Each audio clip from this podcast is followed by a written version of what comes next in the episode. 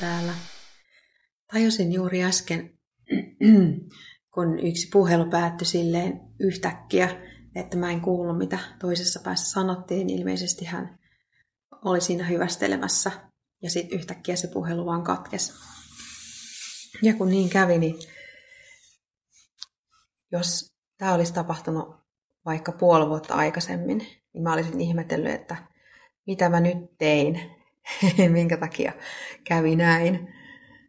Mutta sen sijasta mä nyt ajattelen, että ahaa, että selvä, puhelu päättyi ja no, ilmeisesti saatiin sanottua kaikki asiat, mitä piti.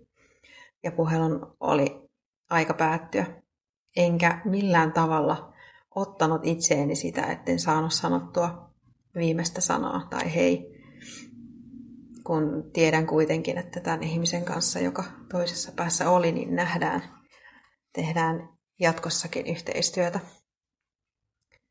Jäin sitten vaan ihmettelemään sitä, että mikä muutos minussa itsessäni itse asiassa on tapahtunut siinä, että mä en enää ajattele ikään kuin toisen puolesta, vaan otan asiat asioina ja totean vaan, että selvä, että nyt kävi näin ja mitä tästä opitaan, enkä ajattele, että mä olen syyllinen kaikkiin epäonnistumisiin tai siis sellaisiin asioihin, jotka mun mielestä tuntuu epäonnistumisilta, vaikkei ne sitä oikeasti ehkä olisi.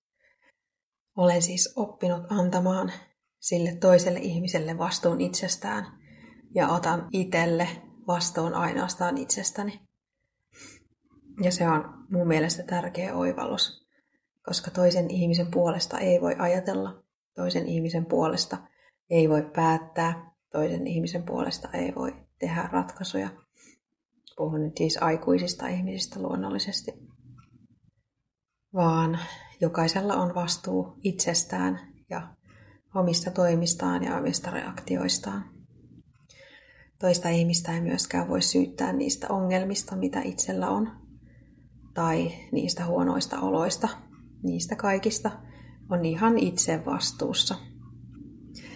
Ja kun tämän oivaltaa, niin voi virheen tehdessään todeta, että ahaa, että selvä, mokasin, ja mitä sitten, että sitähän sattuu, ja miettiä, että mitä mä tästä opin, miten mä teen eri tavalla seuraavalla kerralla.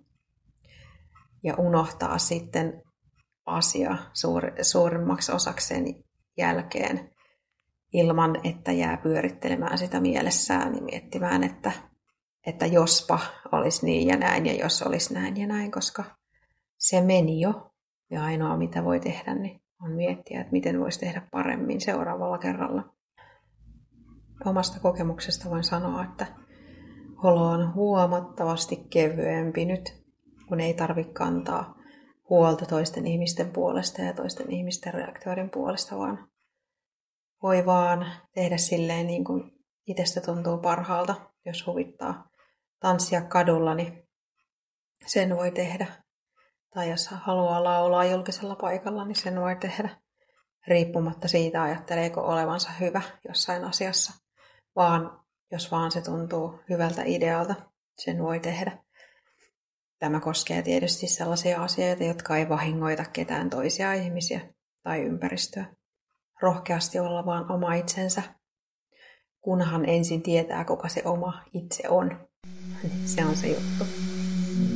Kiitos kun kuuntelit. Toivottavasti sait tästä oivalluksia.